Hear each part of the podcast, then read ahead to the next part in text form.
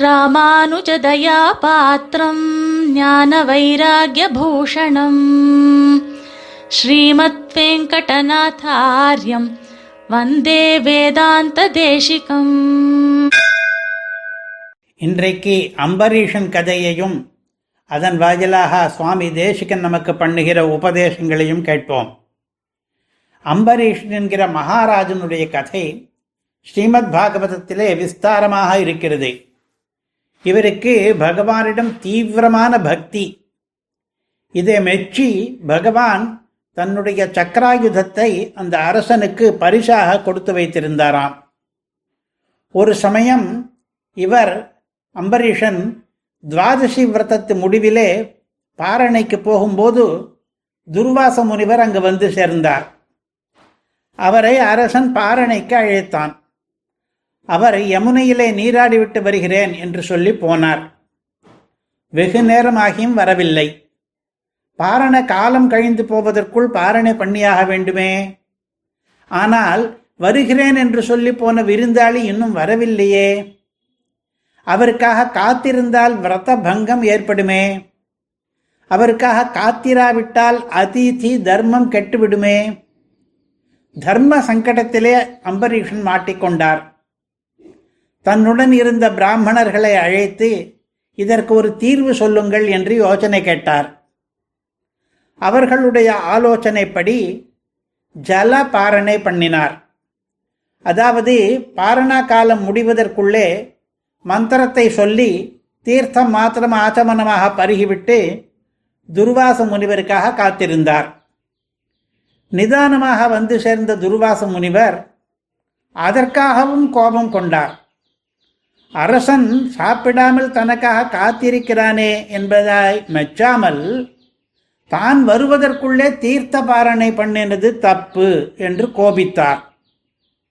என்னை அவமதித்து விட்டாயே உன்னை என்ன பண்ணுகிறேன் பார் என்று தன் சடை மயிரிலிருந்து ஒரு பேயை படைத்தார். அந்த பேய் அம்பரீஷனை துன்புறுத்தட்டும் என்று ஏவினார். ஆனால் அம்பரீஷ்ணம் இருந்த விஷ்ணு சக்கரம் அந்த பேயையும் துர்வாசரையும் துரத்திற்று. பயந்து ஓடிய துர்வாசரை பிரம்ம ருத்ராதிகளும் காப்பாற்ற முடியவில்லை. பகவானும் நீ போய் அம்பரீஷனிடமே மன்னிப்பு கேள் என்று துர்வாசருக்கு அறிவுரை கூறி அனுப்பிவிட்டார். வேறு வழி இல்லாமல் அம்பரீஷனிடமே ஓடி வந்து மன்னிப்பு கேட்டார் துர்வாசர்.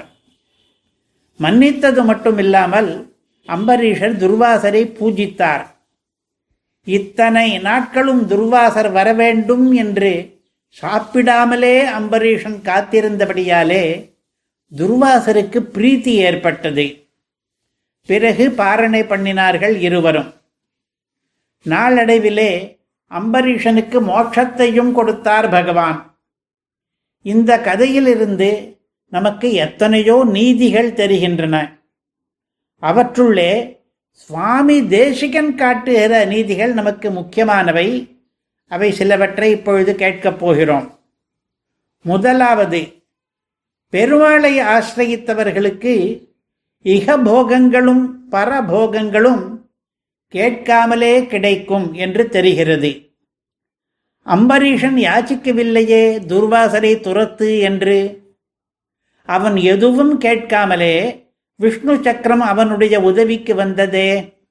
இதுபோல விஷ்ணு பக்தனுக்கு கேட்காத பலன்கள் எல்லாம் கூட கிடைக்கும். இதை ஒரு மணிப்பிரவாள சூக்தியிலே இவ்வாறு சங்கிரகிக்கிறார் சுவாமி தேசிகன். சர்வேஸ்வரன் பக்கல் அதிசயிதமான ஐஸ்வர்யாதிகளும் வரும். பின்பு விடாய் தீர கங்கா ஸ்நானம் பண்ண பாபம் போமா போலே. விஷயஸ்வபாவத்தாலே ஆனுஷங்கிகமாக பாபக்ஷயம் பிறந்து ஜனக அம்பரீஷ கேகய ஆதிகளுக்குப் போலே கிரமேண மோக்ஷ பரியந்தமாய்விடும் இது ஸ்ரீமத் ரகசிய திரைசாரத்திலே ஜனகர் அம்பரீஷர் கேகையர் முதலிய பக்தர்கள் விஷ்ணு பக்தியினுடைய விளைவாக மகாராஜாக்களாக ஆனார்கள் அதிகமான ஐஸ்வர்யம் பெற்று வாழ்ந்தார்கள். ஆனால் வாழ்க்கை முழுவதிலும் பகவத் கைங்கரியத்தை மட்டுமே பண்ணினார்கள். அதுவே பரம லட்சியம் என்றிருந்தார்கள். அவர்கள் ராஜ்யம் வேண்டுமென்றோ ஸ்வர்க்கம் வேண்டுமென்றோ எதுவுமே கேட்கவில்லை. கடமையே கண்ணாயிருந்தார்கள். தாபம் தீர்வதற்காக ஒருவன் கங்கையிலே போய் குளித்தால் அவனுக்கு தாபம் தீர்வதோடு மட்டுமின்றி பாபமும் தானே போகும். அது கங்கையினுடைய சுவாவம் அதுபோலே பகவானை ஆசிரியிப்பவனுக்கு ஒரு பலன்தான் கிடைக்கும் என்பதில்லை. கேட்ட பலன் கேட்காத பலன் பகவானுடைய சுவாவப்படி அது. ஐஸ்வர்யாதிகளான இம்மை பலன் மோட்ச பர்யந்தமான பரலோக பலன் எல்லாமே கிடைக்கும். இதை விளக்கும்போது விஷயஸ்வபாவத்தாலே என்றும் ஆனுஷங்கிகமாக என்றும் இரண்டு பதங்களை இட்டிருக்கிறார். கங்கைக்கு பாபம் தீர்ப்பது ஸ்வபாவம். விஷ்ணுவுக்கு நமக்கு மோட்சம் கொடுப்பது ஸ்வபாவம். அதனாலே நாளடைவிலே உபாயத்திலே மூட்டி மோட்சமும் கொடுத்து விடுவார். முக்கிய பலன்களோடு கொசுறு பலன்களும் இருக்கும். சில பேர் நினைக்கிறார்கள் மோட்ச பலன் நாடுவோர் மட்டுமே விஷ்ணுவை ஆசிரயிக்க வேண்டும் என்று. அதுவும் தப்பு. நாம் எல்லோரும் விஷ்ணுவை ஆசிரயித்தவர்கள். நம்முடைய சகல யோக க்ஷேமங்களையும் அவன் நமக்கு தருவான். முதல் நீதியாச்சா? இப்போது இதே கதையிலிருந்து இரண்டாவது நீதி. இதை ஸ்தோத்திர பாடத்திலே காண்கிறோம். ஸ்வோக்தியம்பரீஷ சம்பும் இது சரணாகதி தீபிகை என்கிற ஸ்தோத்திரத்திலே ஒரு வரி.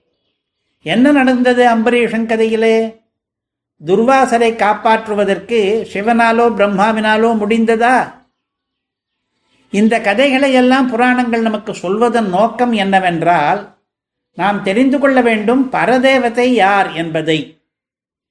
இந்த விற்த்தாந்தத்தாலே சிவனும் பிரம்மாவும் அவர தேவதைகள் என்றும் பெருமாளே பரதேவதை என்றும் தெரிய வருகிறது. மூன்றாவதாகவும் ஒரு நீதி உண்டு. துவாதசி விரதம் என்பது ஸ்ரீ மகாவிஷ்ணுவுக்கு மிக உகந்ததான விரதமாகும். ஸ்ரீ வைஷ்ணவர்கள் காமியமான கண்ட கண்ட விரதங்களையும் அனுஷ்டிக்க மாட்டார்கள். சாஸ்திரீயமான துவாதசி விரதம் முதலியவற்றை அனுஷ்டிக்காமல் விடவும் மாட்டார்கள். சாஸ்திரம் போதித்த ரீதியிலேயேதான் அனுஷ்டிக்க வேண்டும். அதனால்தான் அம்பரீஷன் தீர்த்த பாரணை பண்ணினான். அதையும் பிராமண அனுஜையுடன் பண்ணினான். நமக்கு பாரணையினுடைய முக்கியத்துவத்தை புரிய வைக்கிறது இந்த கதை.